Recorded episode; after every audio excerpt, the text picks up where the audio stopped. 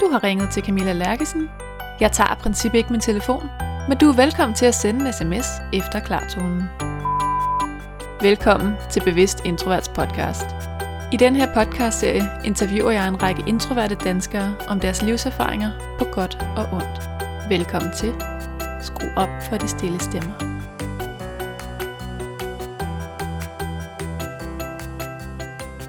Velkommen til dig, Charlotte Heje Hase. Du er øh, forfatter, podcaster og øh, selvstændig skrivementor og podcastmentor også. Og jeg har, jeg har glædet mig sindssygt meget til at have dig med, fordi øh, du skrev til mig på et tidspunkt og sagde, at du havde lyttet med på noget af det her, set hvad jeg lavede.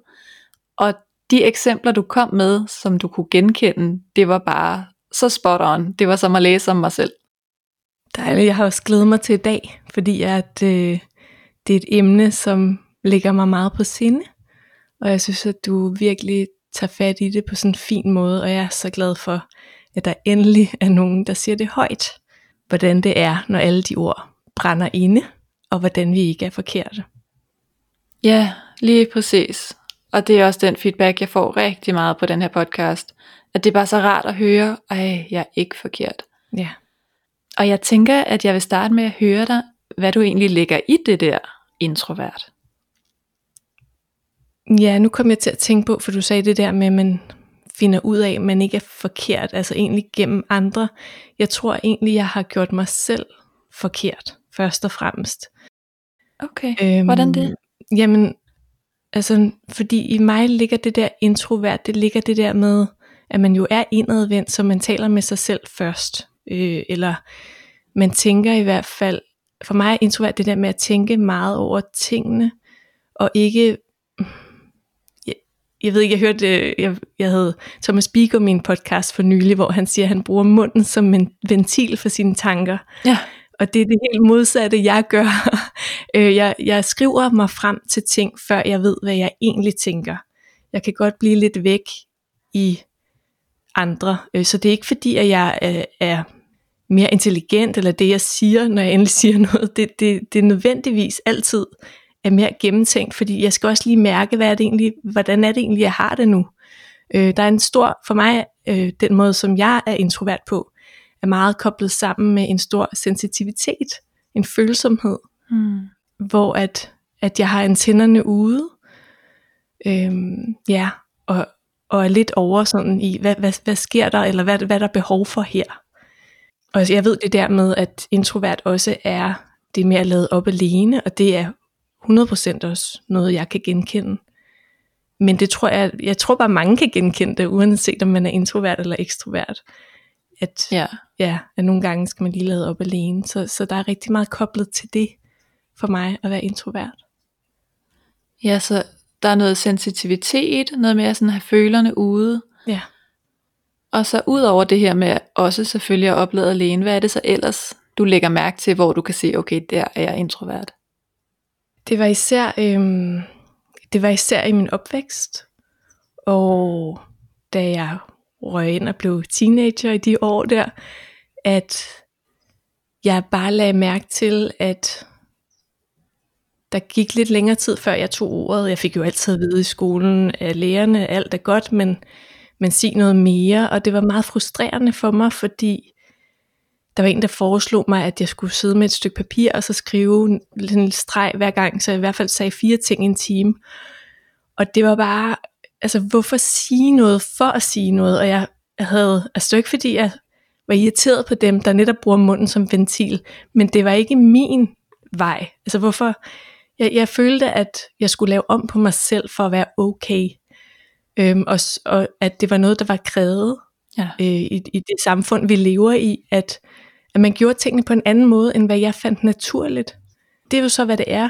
Men nogle gange brændte jeg faktisk ind med noget, jeg gerne ville sige, så det var ikke engang sådan, at når nu kom det så, eller ej, her gik noget op for mig, det vil jeg sige, så kunne jeg godt brænde ind med det, og det har jeg også oplevet senere øh, på arbejdspladser, at hvis der er rigtig mange øh, til et eller andet møde, så skal jeg lige kende folk før, at jeg jeg siger noget, så er jeg typen, der bagefter sender en mail med alle de her erkendelser. Ja. Øhm, ja, så der er et eller andet der i hvert fald, som også er lidt smertefuldt faktisk at få øje på. Ja. Og lidt og noget, hvor jeg jeg har gået på så mange kurser om brænde igennem, præstationsteknik, øh, sådan indtager du et rum og alt muligt, fordi ikke fordi jeg vil være som alle andre, øh, det, det, det man tror alle andre er, det ved jeg jo godt ikke er sandheden, men fordi at jeg kan blive ked af det, når det er, jeg holder mig selv igen. Når, når det er, jeg holder mig selv lidt nede i ikke at få sagt de ting, som jeg faktisk har på hjerte, og det er det, som jeg nu prøver at få ind i mit arbejdsliv, og som jeg virkelig er glad for, at jeg er kommet hjem til, ved at acceptere, at jeg er følsom, øhm, og at jeg lige skal tænke over tingene først, og forberede mig lidt mere end, end gennemsnittet nogle gange faktisk. Ja. Så kommer du så på banen nu, når du har noget? Ja, det synes jeg, jeg gør. Ja. Og hvad er det, der sker nu, som ikke skete før? Hmm, hvad er det, der sker nu, der ikke skete før? Jamen det er jo en, altså, ja, det ved jeg ikke, det er jo en selvaccept og en, en fornemmelse af, at jeg er helt okay, som jeg er, og den måde, jeg gør det på, er fint. Mm. Øhm, og jeg har noget at byde på, og jeg vil rigtig gerne være en del af, af det, der sker i, i, i sociale sammenhæng. Fordi jeg, jeg er typen, øh, der er god en til en, øhm, og kan have meget, meget dybe samtaler. Nogle gange så kommer jeg til at sige for meget, for inderligt, for personligt, for hurtigt, fordi jeg bare ønsker at overstå det der med snak om vejret, eller jeg er ikke så god til det. Jeg har endda læst en hel bog om, hvordan man laver small talk. Mm. Øhm, det er ikke fordi, at det skal være dybt, det må også gerne være humoristisk, det må også gerne være fjollet og alt muligt, men, men øh, jeg har brug for jeg ved ikke rigtigt, hvordan jeg skal sige det, men jeg har brug for, at, at det, der, der, der er mellem os, når vi taler, at det også er lidt intenst øh, på en eller anden måde. Ja. ja, det giver rigtig god mening. Og jeg tænker, det er vildt spændende, det du også bringer på banen her med, at du har sådan en anden selvaccept og følelse af at være god nok, og at det, du siger, ligesom er vigtigt nok. Og der er bare sådan en diskurs omkring, at introverte er sådan nogle lidt usikre mennesker, og det er jo bare vildt interessant, at der er en eller anden følelse af at være god nok. Men hvad, hvad tænker du om den sammenhæng? Jamen, jeg, jeg, jeg har da i hvert fald øh, kæmpet med usikkerhed. Jeg kan kun tale for mig selv jo. Ja. Så, så det, kan jeg, det kan jeg godt genkende. At skulle finde ind til, at jeg er god nok, som jeg er. Også fordi der ikke var så mange forbilleder, som jeg kendte til, der havde det på den måde, jeg havde på. Altså, mm. Jeg har bare ofte fået at vide, da jeg var yngre, at jeg var lidt forkert, eller kunne jeg ikke være lidt mere det, eller lidt mindre det. Jeg husker sådan, at min mor i bedste, bedste mening, øhm, når vi skulle invitere til familiefødselsdag, så skulle jeg have den der telefonliste, og så skulle jeg ringe rundt til familiemedlemmerne og invitere dem til min fødselsdag. Åh oh, nej. Og jeg havde det så dårligt op til, og jeg tikkede og plagede om kunne jeg skrive breve ud til dem, invitere dem på den måde, kunne lave et eller andet fint, men mor sagde, nej, du skal bare igennem det, og altså, jeg, jeg tror, det er svært at forstå, hvis man ikke har den følelse selv. Øhm, ja, og det er jo aldrig rigtig gået over. Jeg, jeg skal stadigvæk tage mig lidt sammen, altså, øh, når jeg skal ringe nogen op, eller hvis jeg får et opkald fra nogen, jeg ikke, øh, jeg ikke kender nummeret på. Og jeg ved ikke, hvad det er, men det er der, og det har været meget, meget vigtigt for mig, da jeg blev bonusmor og mor, at hvis nogen i flokken øh, er lidt mere indadvendte end de andre, at, at det er så ikke noget, vi skal overvinde eller overkomme, eller øh, jeg skal ikke presse dem på en eller anden måde. Det, det er ligesom en, en, en rummelighed for, at ja, sådan kan man også have det. Mm. og der er ikke noget, der er bedre end det andet, fordi det er så let at plante øh, i, i børn, synes jeg, og unge, at hvis bare du gjorde sådan her, så, øh, så ville dit liv være bedre, eller det vil være lidt lettere øh, at være dig. Ja. ja, så de der velmenende opfordringer, ja. de kan godt få en til at føle sig forkert. Ja. Hvordan balancerer du så det? Fordi nu er jeg ikke mor, så, så jeg er bare nysgerrig på, hvordan det bliver en dag. Men det her mellem sådan, både at rumme og acceptere, hvordan børn har det, men også at udfordre. Altså fordi hvis jeg havde fået lov at vælge selv som barn, så var jeg aldrig taget med på lejerskole.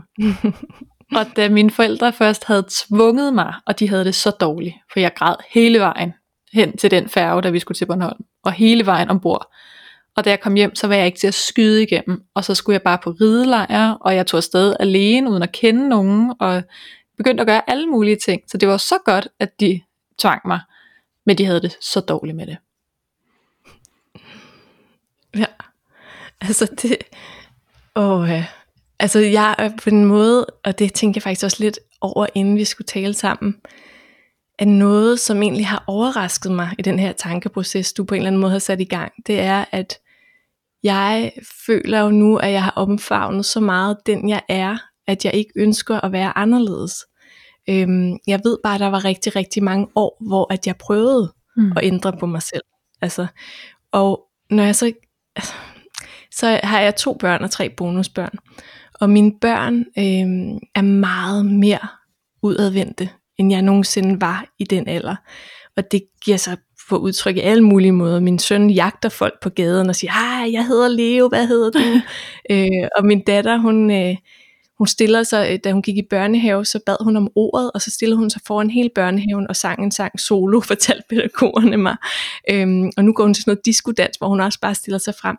Men jeg spurgte hende her inden samtalen, fordi hun har en enorm følsomhed og en enorm sensitivitet, og kan også nogle gange trække sig en lille smule, selvom det slet ikke er i samme grad som, som jeg, og jeg har jo været rigtig lettet over det, det må jeg altså simpelthen indrømme, selvom jeg elsker introverte og omfavner mig selv, så har jeg bare måtte erkende, at jeg tænkte, ej, hvor er det fantastisk, at jeg ikke har givet den her, øh, nu sidder jeg og laver gåse og en mm. sygdom videre til mine børn, at de ikke skal have det lige så svært øh, i starten af deres liv, som jeg havde. Øh, så, så på en eller anden måde er det den, men da jeg så herinde, jeg, jeg snakker med dig nu, så spurgte jeg min datter, om hun vidste, hun er syv år, om hun vidste, hvad det betød egentlig, at være indadvendt eller udadvendt, og det vidste hun ikke. Og jeg sagde, at jeg skal tale med en nu, fordi jeg er faktisk lidt indadvendt, og det betyder, at jeg godt kan blive generet, og jeg godt skal tænke over tingene, inden jeg taler. Og så sagde hun, men mor, det er jeg jo også. Så sagde jeg, hvornår er du det? Fordi det, det synes jeg kan være lidt sværere at få øje på. Og så sagde hun, kan du ikke huske dengang, at øh, jeg blev inviteret over til naboerne til sådan noget fodbold. Vi skulle se fodbold, og mor, der var is, og der var sodavand, og der var chips. Det er bare alle de ting, hun elsker. Og der var mine to øh, rigtig gode veninder, men jeg ville jo ikke derover, fordi der var en masse mennesker. Og hvis jeg havde kendt alle de mennesker, havde det været okay, men det gjorde jeg ikke. Så, så på et eller andet plan, så har hun jo også en kim med det der. Øhm, og det jeg kan huske, det var jo faktisk, at jeg sagde til hende, nej, skal du ikke derover, det er helt vildt hyggeligt og alt det der. Øh, men det ville hun ikke, og, og det var bare sådan en accept, og så tænkte jeg faktisk ikke mere over det. Så jeg tror et eller andet sted, at når man selv har den her i sig, at, at det er lettere ikke at gøre det forkert, fordi man er bare sådan, det forstår jeg jo godt. Øh, og så dit spørgsmål om, hvornår udfordrer man så, hvordan gør man så det? Øhm, der skal jeg lige tænke mig om. Altså fordi jeg har jo så oplevet min bonusdatter, som, som på mange måder øh, er mere ligesom mig, øh, som lidt en sjæleven på en eller anden måde. Og da vi var på besøg på hendes efterskole, der sagde en af hendes lærere det, som jeg har fået at vide igen og igen og igen. Du skal sige noget mere i timerne. Og jeg sad jo bare der og blev sådan helt rød i hovedet, og jeg kunne bare mærke, det prikkede min krop, og jeg blev bare så ked af det, og, og faktisk også vred. Men som introvert sagde jeg jo ikke en lyd og smilede bare pænt. Mm. Øh, men efterfølgende var jeg lige ved at skrive sådan en debatindlæg eller at skrive til dem for at sige, altså på en efterskole, hvor det er dannelse, hvor vi skal øh, omfavne os selv, skal vi virkelig få det samme at vide, vi får at vide alle andre steder. Øh, men jeg endte så med at skrive et langt brev til hende omkring, øh, hvor fantastisk jeg synes hun er, og alle hendes forser, og at øh, hun ikke skal føle sig forkert og sådan noget der. Så der, der kunne jeg jo godt have skubbet måske, og sige, ja, sig noget mere, men jeg tror nok mere, jeg er den der, måske fordi det er det, jeg har haft behov for. Jeg var mere den, jeg har mere behov for at sige, det er okay, og du skal nok finde din stemme og din force og alt det der på din måde. Mm. Ej, hvor fint med det brev der. Ja, det var lige før det blev et brev til mig selv, kunne jeg mærke, da jeg skrev det. Men der var bare noget gammel sorg i det. Øh, og, og hun er så fint et menneske, og jeg, mm, jeg tænkte bare, nej, er, det, er vi stadigvæk der? Altså, ja. Ja, og det er vi, desværre. Ja. Men det er virkelig fint at kunne sætte lidt ord på, at man godt må have det anderledes. Og især for de unge, tænker jeg, at de skal have det her at vide. Ja. Hvad var det ellers, eller hvad husker du fra din ungdom omkring det her? Altså, jeg skal lige sige, at jeg havde jo ikke svært ved at tage på rideskole eller ridelej. Nu fortalte du om, om at du skulle tvinge sig afsted. Jeg elskede det. Øhm, og jeg elskede fællesskaber, men jeg havde, ligesom Trine har fortalt i en, en tidligere episode, du har haft, øh, jeg har få venner og meget tætte venner, og er de der så alt godt-agtigt, ikke? Mm. Øhm, så har jeg min base. Øhm, men, øh, men det jeg så opdagede, da jeg begyndte at blive teenager, det var jo, at vi begyndte at gå til fester og sådan noget. Jeg var lidt sent ude, fordi min bedste veninde var muslim og måtte ikke så meget, så jeg ville ikke, når hun ikke øh, kom med. Men på et tidspunkt begyndte hun jo så, og så gik vi til fester, og så kunne jeg, så kunne jeg lige pludselig slippe for det, jeg følte holdt mig tilbage, fordi før at jeg sådan fandt ind til mig selv, øh, og accepterede mig selv, så følte jeg altid, at der var et eller andet, der holdt mig tilbage, holdt mig nede, og det var mig selv. Men så fandt jeg alkohol, øhm, og så blev alkohol min måde at dulme min følsomhed på, at øh, be, et, altså befri mig for det fængsel, jeg havde sat op for mig selv, og en måde, at jeg kunne få, altså være den sjove, være den, som øh, larmede, være den, som øh, var for meget kammet over, al den vildskab og al den utæmmethed, som jeg havde inde i, og som jeg har inde i, og som kun min familie så, den kom lige pludselig ud til de her mm. fester, mm. når jeg var fuld.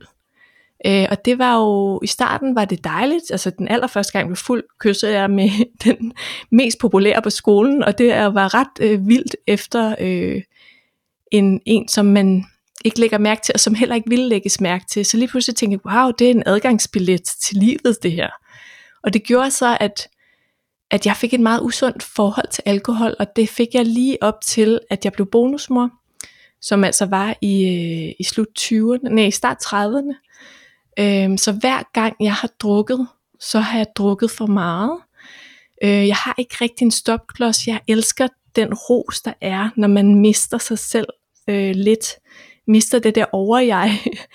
så så mm. selvom, altså det var ikke sådan, at jeg gjorde ikke noget, der var upassende, eller jeg fik ikke sådan, at jeg mistede venskab eller noget, men, men, øh, men jeg kunne ikke huske noget, det var de der sorte huller, er meget typisk for mig, når jeg bliver fuld, jeg kan ikke huske, så fungerer jeg lidt på autopilot, så det var ret sørgeligt, at, øh, at være voksen menneske, og dulme sig selv på den måde, øh, det var jo ikke sådan, jeg var alkoholiker, det var kun til fester, men, øh, men jeg måtte simpelthen tage et valg, øh, da jeg blev bonusmor, og det var mine bonusbørn og min kæreste. Øhm, så jeg har holdt op med at drikke alkohol, og jeg har ikke drukket nu i, jeg tror det er ni år. Ja, okay. Øhm, så, så, så det var en af de ting, hvor jeg, altså, hvor jeg i hvert fald har mine øh, skeletter, eller hvad man kan sige. Jeg havde et eller andet, ja. jeg troede, der var smukt, som så gik hen og blev det modsatte. Ja. Og det synes jeg virkelig er spot on. Altså, jeg kan kende alt det, du siger der. Er det rigtigt? Og jeg har bare talt med flere, der faktisk har, har det på samme måde. Jeg kan nemlig også huske, da jeg var 15 og fandt ud af, at der var noget, der hed alkohol. Så lige pludselig så, øh, jamen, så bliver jeg inviteret med til fest, og bare det at blive inviteret med til fest igen for sådan en, der havde været usynlig det meste af sit, øh, sit liv, mm. var ret vildt. Og øh, det var bare sådan en crowd, hvor man drak og drak ret meget. Og øh, mine forældre har alle dage været meget rummelige, så jeg fik også lov til at gå til de her fester. Og det var så vildt. Pludselig var jeg hende, der havde lov til at gå ud, og fandt ud af, at der var noget, der hed alkohol. Og jeg fik nemlig også lynhurtigt en kæreste, og blev faktisk senere kæreste med, han var sådan lidt øh, lederagtig for hele den der gruppe. Altså, det var sådan en, man kendte rundt omkring i byen. Man kendte ham også for at være et dårligt selskab, så det var jeg nærmest lidt stolt af. Fuldstændig. Jeg er faktisk lidt lettet, altså, selvom det, altså, altså jeg er glad for, at du siger, siger det, altså fordi, at der er noget genkendelse der. Mm. Jeg, jeg er jo ikke stolt af det, men, men, men det var sådan, det var sådan, det var jo. Og jeg, da jeg mødte altså, ham, som, som er børnene til min far, som vi forlovede, så jeg, ved, jeg siger kæreste, men det er jo, det er jo en kommende mand. Øhm, da jeg mødte ham, var det jo også en total brændert. Altså, og, øhm, og jeg kiggede bare tilbage på mit kærlighedsliv, og måtte bare sige, at jeg tror faktisk ikke, jeg har mødt nogen mand ædru.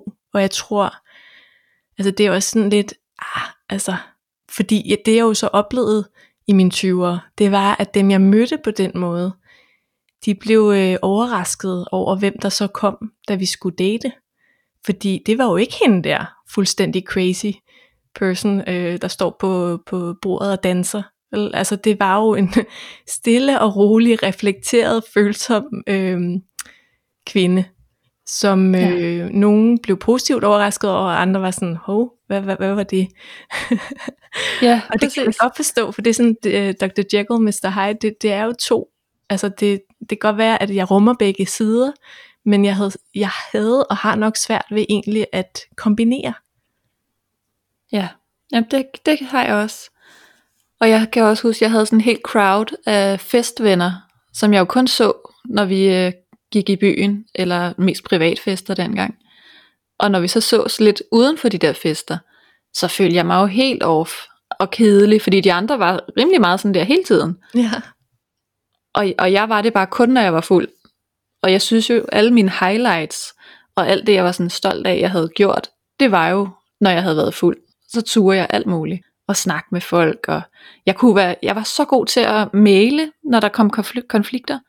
Jeg var altid den, der lige kunne stå og tale, og så, så kom folk godt ud af det med hinanden igen. Og Ja. med folk, jeg overhovedet ikke kendte, så kunne jeg bare bonde med dem lynhurtigt og få dem til at falde ned. Og næste dag kunne jeg overhovedet ikke huske, hvad jeg havde sagt. Ja.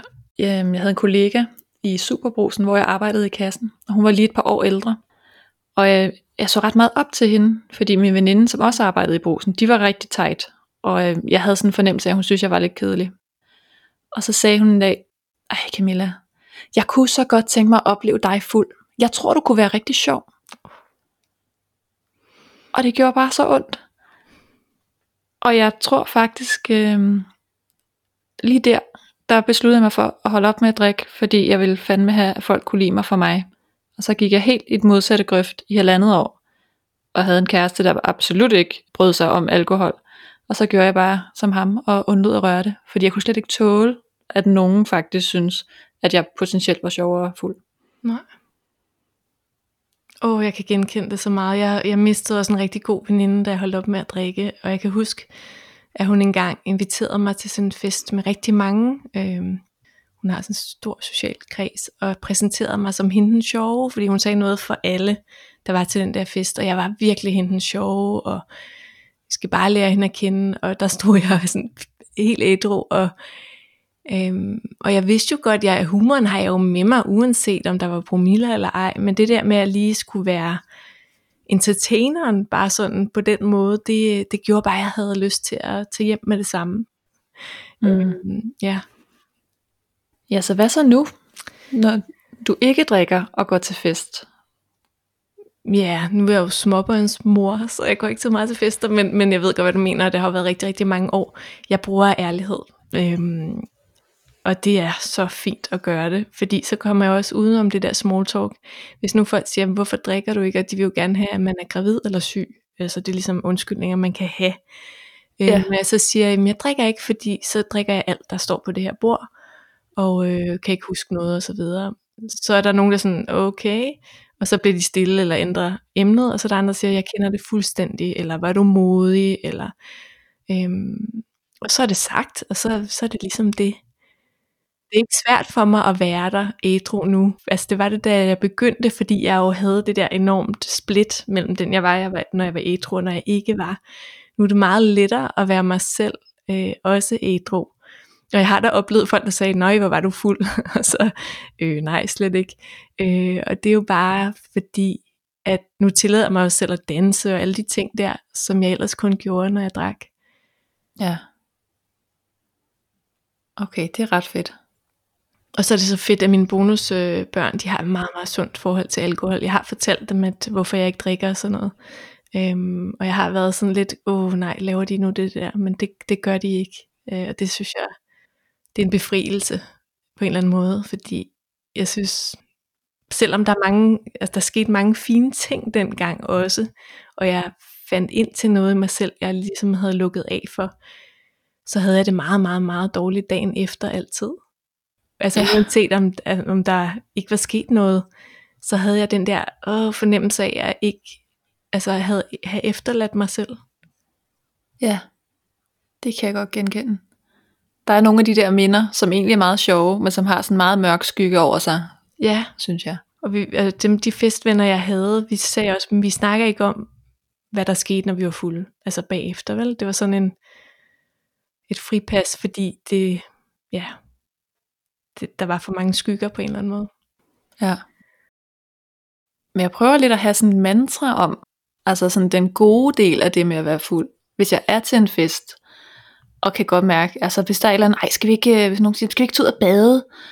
Og så kan jeg godt sådan lige nå at tænke, ej, hvis jeg var lidt mere fuld, så ville jeg måske gøre det. Og så prøver jeg lidt at være sådan, okay, men så hvad ville den fulde, ikke hæmmede version af mig gøre? Jeg vil hoppe i vandet. Okay, så er det måske det, jeg skal gøre. Fordi hvorfor ikke? Ja. Men altså turde gøre de samme ting, men på sådan min måde med kontrol. Ja. Hvor du faktisk er i din krop også, og du er, du er til stede, ikke? Men, men det, det er så fint at tænke den der, hvad vil, hvad vil hun gøre? Da jeg bloggede anonymt, der hed jeg Space Mermaid.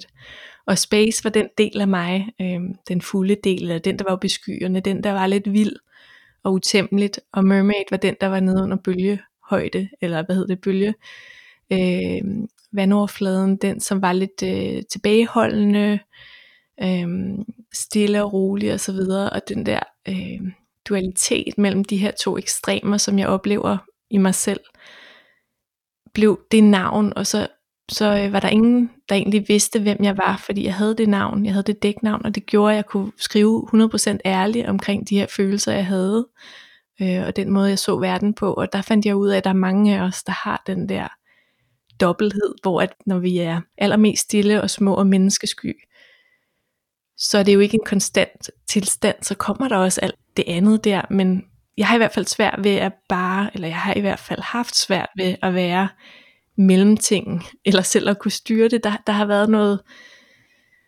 ja, der har været noget strøm, der har taget mig forskellige steder hen i mit liv. Hmm. Ja. Og nu lyder det jo sådan meget introvertvenligt, det der med at være forfatter og skrive mentor og podcaster. Det er alt sammen noget, man kan gøre hjemmefra. Men jeg synes også, det er værd lige at have med, at du også var redaktionschef på psykologi. Og det tænker jeg, det er jo sådan, det tænker jeg, det må alligevel kræve en vis ekstrovert energi og adfærd. Jamen, den har jeg også, og især på arbejdspladser. Øhm, jeg har, øh, jeg er god, jeg er en rigtig god leder.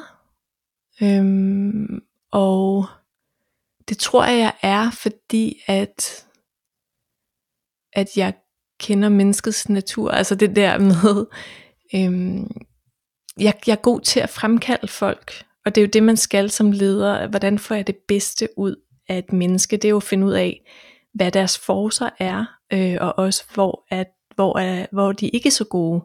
Sådan så vi kan supplere hinanden og sætte det rigtige hold, og komme sammen i mål på en eller anden måde. Mm. Og øhm, så på den måde, jeg har ikke problemer med egentlig at holde møder, eller lægge en struktur, eller jeg er bare ikke, jeg tænder bare ikke af magt, jeg tænder ikke af at høre mig selv tale, men jeg elsker samskabelse, og jeg elsker at facilitere noget, hvor, hvor vi skaber noget sammen, øhm, og jeg, jeg er ikke til falds for den, der taler højest eller længst, eller øh, jeg, vil, jeg vil gerne have alle på banen, så, så på den måde synes jeg overhovedet ikke, at at der er noget mærkeligt i, at en introvert kan have en chefstilling. Øhm, og som selvstændig nu skal jeg jo også have en meget udadvendt energi, når jeg faciliterer møder, eller skrivekurser, eller Zoom på video, eller jeg synes også faktisk også at podcast, der bruger man jo sin stemme. Jeg er jo, min, mit, mit primære sprog er på en eller anden måde skriftligt. Ikke? Mm. Øhm, ja, så, så man skal bare huske, at fordi man måske af natur er indadvendt, så betyder det jo ikke, at man ikke, man ikke kan alt det andet, som, øh, som ekstroverte kan. At det er jo en, øh, det, det, det kræver bare nogle gange, at, øh, at jamen, passe på sig selv og sin energi, tror jeg egentlig. Ja, helt sikkert. Lagde du mærke til, hvem af dine medarbejdere, der så var introvert eller ekstroverte? Tog du nogen hensyn til dem? Ja, bestemt. Ja. Både i, øh, vi skulle flytte over i et andet sted, øh, et andet hus. Så jeg tænkte over, øh, hvem der skulle sidde mod øh, en væg, for eksempel. Hvem der, der, der havde det mest trygt på den måde. Øh, det er noget, jeg kender for mig selv, og det var også nogle ønsker, jeg fik for, for dem, som jeg anså som introverte. At de egentlig gerne ville have mulighed for at lade op i et hjørne, eller sidde på en måde. Det var åbent kontorlandskab, og det kan være ret stressende som introvert. Øh, og nu kobler jeg det med sensitiv, fordi det er det, som jeg virkelig er landet i, jeg er. Mm. Øh, det der med at mærke stemninger og, og netop blive drænet af, af selskab, hvis, hvis, det, hvis man ikke får ladt, ladt op. Så jeg tog hensyn til det i forhold til de arbejdsopgaver, folk fik, hvor de sad, øh, måder møderne blev holdt på, i stedet for at sige, er der nogen, der har noget, øh, det er ikke særlig fedt som introvert, det ved jeg for mig selv, så, så vil jeg mere pege på at sige, hvad, hvordan gik det med det der? Og få fremkaldt de mennesker, som, som egentlig gerne altså har noget på hjerte, men ikke har lyst til at tage ordet. Ja, så du gav dem ordet, eller hvordan? Ja. Ja. Altså med, med hensyn til, at øh, jeg lige mærker, om, øh, om energien var til det, men hvis jeg vidste, at der var nogen, der havde noget vigtigt at bidrage med, så så jeg det også som mit ansvar at få det frem, i stedet for den der, du skal sige mere i timerne, sige det til en mus møde, ikke? Det, ja. det, det er simpelthen for vagt. Hvis du er leder eller lærer, så er det faktisk dit ansvar at lave noget gruppearbejde, hvor der sidder en til en, eller gør et eller andet, hvor du kan få de her menneskers styrker frem, som er derinde. Altså du behøver ikke at sige, lav en powerpoint til 100 mennesker, for jeg ved, hvad, hvad, hvad du har at byde på. Og nu mm. bliver jeg bare lidt vred, men, men, øh, men det er fordi, når, når man selv har mødt det, øh, så var det i hvert fald noget af det, jeg synes, der var sjovt ved at være leder, det var det der med, hvordan kan jeg få alle på banen? Ja, lige præcis. I dag, der arbejder du med at øh, i virkeligheden få folks stemmer frem. Og det er jo ikke nødvendigvis, fordi de er introverte. Det kan jo også være ekstroverte stemmer, der skal frem. Ja. Men i hvert fald at få, få folks budskaber ud i verden, hvor de kan blive hørt og læst. Og, øh, og du har også fortalt lidt om dengang, at du udgav din bog. Der var det jo faktisk lidt en udfordring for dig, at du ikke kun skulle skrive, men du også skulle ud og tale om den her bog. Mm. Hvad var det, du gjorde der? Først får jeg lige lyst til at sige, at det er egentlig sjovt, det du lige sagde, fordi at jeg har fundet ud af, at det som, som samler både det jeg gør for bare at skrive og din podcast, det er mit dybe, dybe ønske, øh, del din stemme med verden. Og det er jo ret sjovt, når vi taler om det at være introvert. Det er jo ret sjovt, at det er min smerte. Det er min smerte, at jeg har ikke delt min stemme med verden øh, et stykke af mit liv. Altså sådan, jeg har i hvert fald muted mig selv lidt. Så nu, er, nu ønsker jeg egentlig både selv at gøre det, men også at hjælpe andre til at gøre det på deres måde. Altså på mm. deres fine måde. Vi har alle sammen en stemme, vi har alle sammen noget på hjerte, vi har alle sammen noget, nogle historier, nogle erfaringer, og jeg synes bare, at, at det hele bliver så meget finere, hvis, hvis der er plads til alle stemmer. Øhm, og det synes jeg bare, var, lige pludselig så jeg bare for mig, gud ja, det her, det er jo egentlig en af grundene til, at jeg laver det, jeg laver i dag. Øhm, ja. ja. Øhm, og så spørger du om, hvad gjorde jeg egentlig, da jeg udgav mine bøger? Jamen det var fordi, at jeg, jeg elsker jo at skrive, og jeg elsker at fortælle de her historier. Jeg vidste, at jeg havde en vis kontrol med ord skriftligt. Altså de kan skrives ned, de kan redigeres, de kan finpusses, de kan, man kan skrue op for humoren, man kan skrue op for alt muligt. Øhm, og så tænkte jeg, fint nok, så var de skrevet, og jeg blev headhunted til at udgive, så jeg havde ikke ligesom tænkt over at de her første to bøger, som var blogbøger, at de skulle udgives. Øhm, så det skete ret hurtigt, og det blev presset igennem, så fra da jeg skrev kontrakten, hvor det jo allerede på en eller anden måde var skrevet, til det blev redigeret og udgivet, gik der tre måneder. Wow. Så jeg stod lige pludselig, stod jeg bare i vælten, fordi det var Danmarks første blogroman. Og øh, det, det var ikke bare en udgivelse. Øh, det var en udgivelse, hvor at politikens øh, forlag fik mig i øh, God Aften Danmark, God Morgen Danmark, i radio, jeg var i alt muligt. Og jeg skulle endda springe ud. Jeg gik fra at være anonym blogger, til at jeg ikke afslørede mit navn, før at jeg var i aftenshowet. Og de havde fået en, øh, en læser, de kaldte en fan, ind øh, i studiet, der sad før jeg kom ind. Jeg kunne høre personen fortælle, hvem personen troede jeg var. Hun havde fulgt mig i nogle år, og hun var så spændt på at møde mig.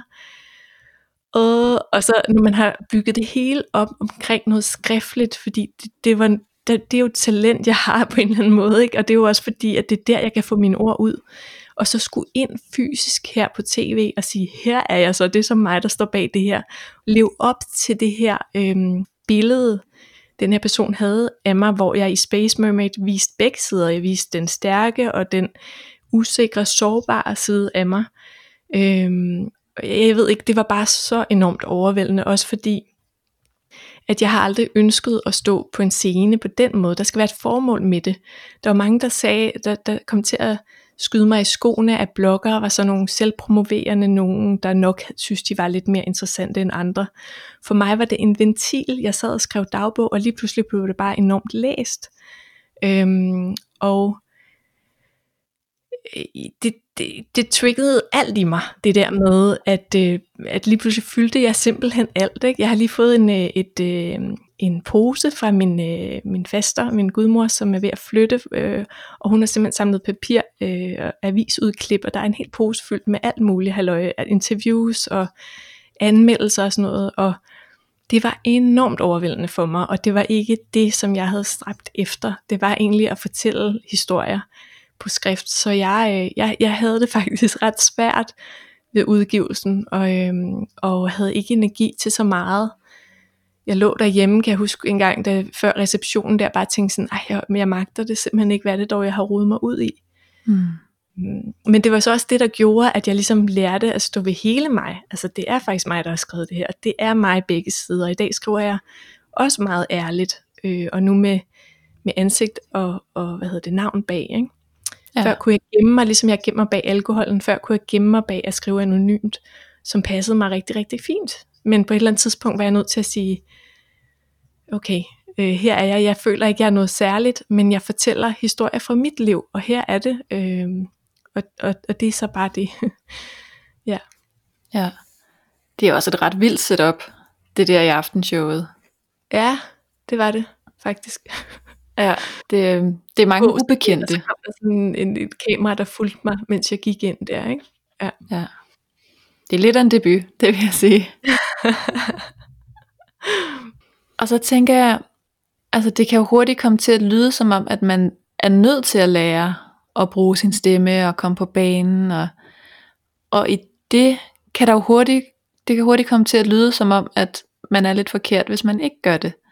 Hvordan kan vi finde en eller anden balance i det, så ikke vi bare sidder i vores voksenliv og egentlig hører lidt den samme skolelærer sige, du er nødt mm. til at mm. sige noget mere i timerne? Åh, oh, det er et godt spørgsmål, fordi jeg tror, det var min vej at, at, at tage, tage stemmen på, gøre det på min egen måde, og det, det er jo også det, øhm, det er det, der er så vigtigt, det er, at øh, synes jeg i hvert fald, at hele tiden mærke efter, hvor min energi nu, øhm, er det her godt for mig? Altså, er det her, er det her noget, der gør mig godt? Fordi jeg var lige ved at droppe helt at være forfatter, fordi jeg synes, det var alt for voldsomt for mig. Jeg tror ikke, det var godt for mig at udkomme på den måde overhovedet. Øhm, men så finde ind til, jamen jeg er en, der skriver, jamen jeg vil gerne fortælle historier. Hvordan kan jeg så passe på min energi? Og i dag, når jeg for eksempel udgiver noget, så dem, der kommer med til, en, til receptionen, det er dem, jeg kender, og det er dem, der har været der under processen. Det er ikke forlag, og det er ikke journalister, og alt muligt andet. Øhm, og, og det er ikke for at sige, at man skal udgive bøger eller lave podcast, men, men jeg har lært, og, og, og deri er der jo noget erfaring, som folk måske kan bruge. Jeg har bare lært hele tiden at finde ud af, øhm, hvordan passer jeg på mig, så jeg ikke ligger drænet et par dage bagefter. Øhm, fordi det kan godt ske for mig, hvis jeg overbruger min sociale energi. Til gengæld så, så kan jeg så også levere noget, der er værdi for andre, hvis jeg husker at lade op. Så det er ikke at gøre sig forkert og, og, og gøre noget, som ikke findes naturligt for en, men, men jeg tror i hvert fald min hemmelighed, eller min, hvad kan man sige, min vej har været at acceptere, at jeg er sat sådan sammen, men hvad kan jeg gøre for, at jeg ikke brænder inde med noget, jeg egentlig gerne vil fortælle? Ja, præcis.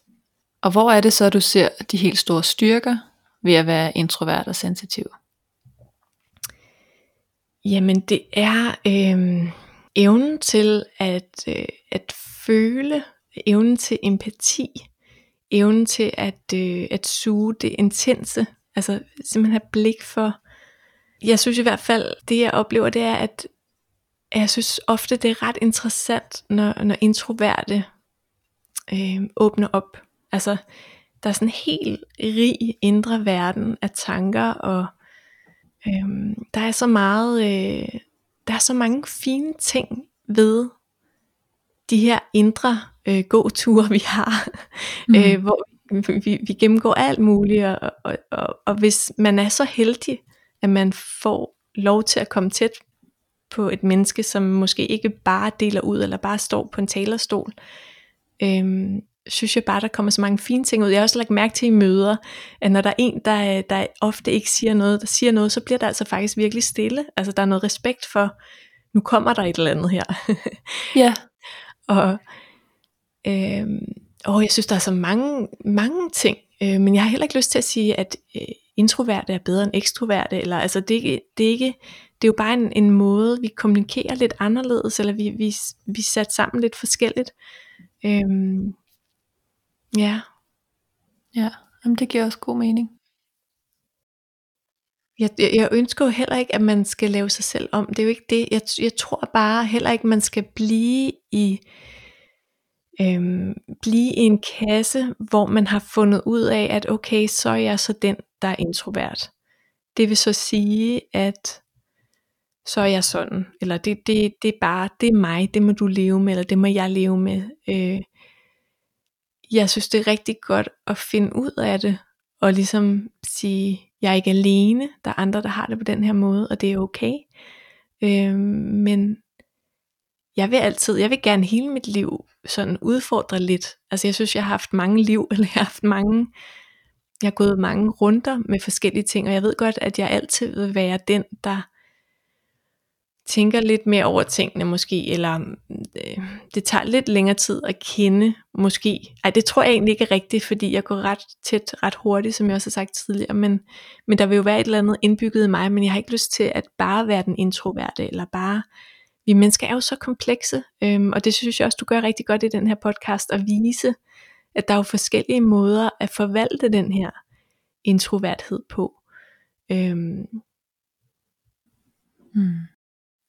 Så selvom at vi kan genkende os selv i hinanden, så, så desværre er det jo også ens egen vej at finde ud af, hvordan vil du så leve dit liv? Eller hvordan vil du så passe på dig selv og tabe ind i det og mærke, hvornår, hvor går mine grænser, og hvor mine forser, og altså alle de der ting, det er jo, jeg synes det er noget, som jeg stadigvæk skal gå med. Jeg har ikke lyst til, at, at man tænker, det er et før et efter interview, og nu har hun så set lyset, og nu er alt bare så godt. Øhm, det er nogle ting, der dukker op nogle gange, hvor jeg ikke forventer det, hvor jeg tænker, nå okay, det var da den anden dag, hvor jeg hentede min søn, hvor at, øh, der var ikke så mange børn, så lige pludselig sad der tre voksne pædagoger, og øh, de begyndte alle sammen at fortælle mig alt muligt om min søn, som øh, har sidste dag her i, i vuggestue i morgen, og så blev det for meget for mig. Jeg ved ikke hvorfor. Det var fordi, de var for mange, så jeg blev helt akavet og gik ind i døren, og så tænkte jeg, det var da lidt sjovt. Hvem, hvad, hvad var det lige, der skete med mig der? Ikke? Øhm, så, det, så det er jo det er jo en eller anden proces, hvor at nogle gange, så, så falder vi så tilbage i det, og det er også okay. Ja. Der var så mange ting, jeg gerne ville have sagt tilbage til dem, men, men det kan jeg først dagen efter, og så gør jeg så det. Ja, lige præcis. Og så er det sådan. Ja.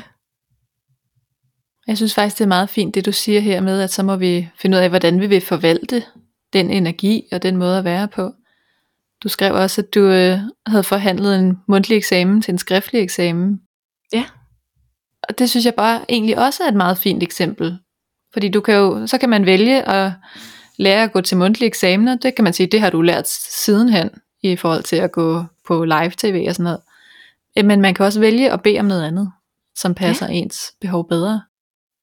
Jamen det gjorde jeg, det, det, det jeg skrev til dig, det var, at, at på universitetet fik jeg lavet alle mine mundtlige eksamener, undtagen den sidste om til skriftlig, og det tog jo, altså det var 15 sider frem for øh, en halv time, hvor folk, sådan mine medstuderende, øh, hvor er du skør, altså hvorfor, det kommer jo til at tage længere tid, men det var en befrielse for mig, og det var mit sprog, og det var, øh, jeg slap for naverne, og jeg vidste det her, det kunne jeg.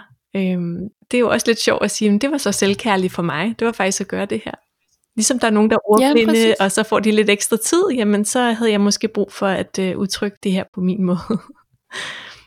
ja, og fantastisk, at man kunne få lov til det. Ja. Så den synes jeg faktisk er meget god at slutte på. Mm. Altså det her med, at, at vi må forvalte det, vi har, på bedst mulig måde, og der er ikke noget, der er mere rigtigt eller forkert end noget andet. Nej. Hvad tænker du er det vigtigste at tage med herfra? Jamen du er altså helt øh, perfekt som du er, og at at det er jo okay, at man kan føle en lille sorg over at være på en anden måde, eller at nogle ord måske har brændt sig, ikke, ikke er kommet ud. Øhm, men der er altså også enorme gaver i det her, og jeg vil ikke have byttet, det ville jeg godt, da jeg var yngre, jeg vil ikke bytte og, og have en anden natur end den, jeg har. Øhm, jeg tror også, at, at det giver os en, en rummelighed og forståelse over for folk, der er anderledes på den ene eller på den anden måde. Øhm, fordi at mange af os er måske rigtig gode til at observere, og øhm, mm. os selv, men også hvad der foregår øh, ved andre.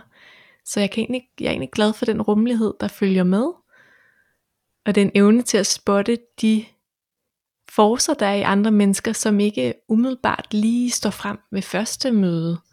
Øhm, så det der med at sige, jeg troede du var sådan, men i virkeligheden er du sådan, det har jeg hørt så mange gange i mit liv, fordi førstehåndsindtrykket er anderledes, end, øh, end når man lærer mig at kende, eller hvis jeg skriver, og så man møder mig i virkeligheden, skal man også lige finde ud af, nå, okay.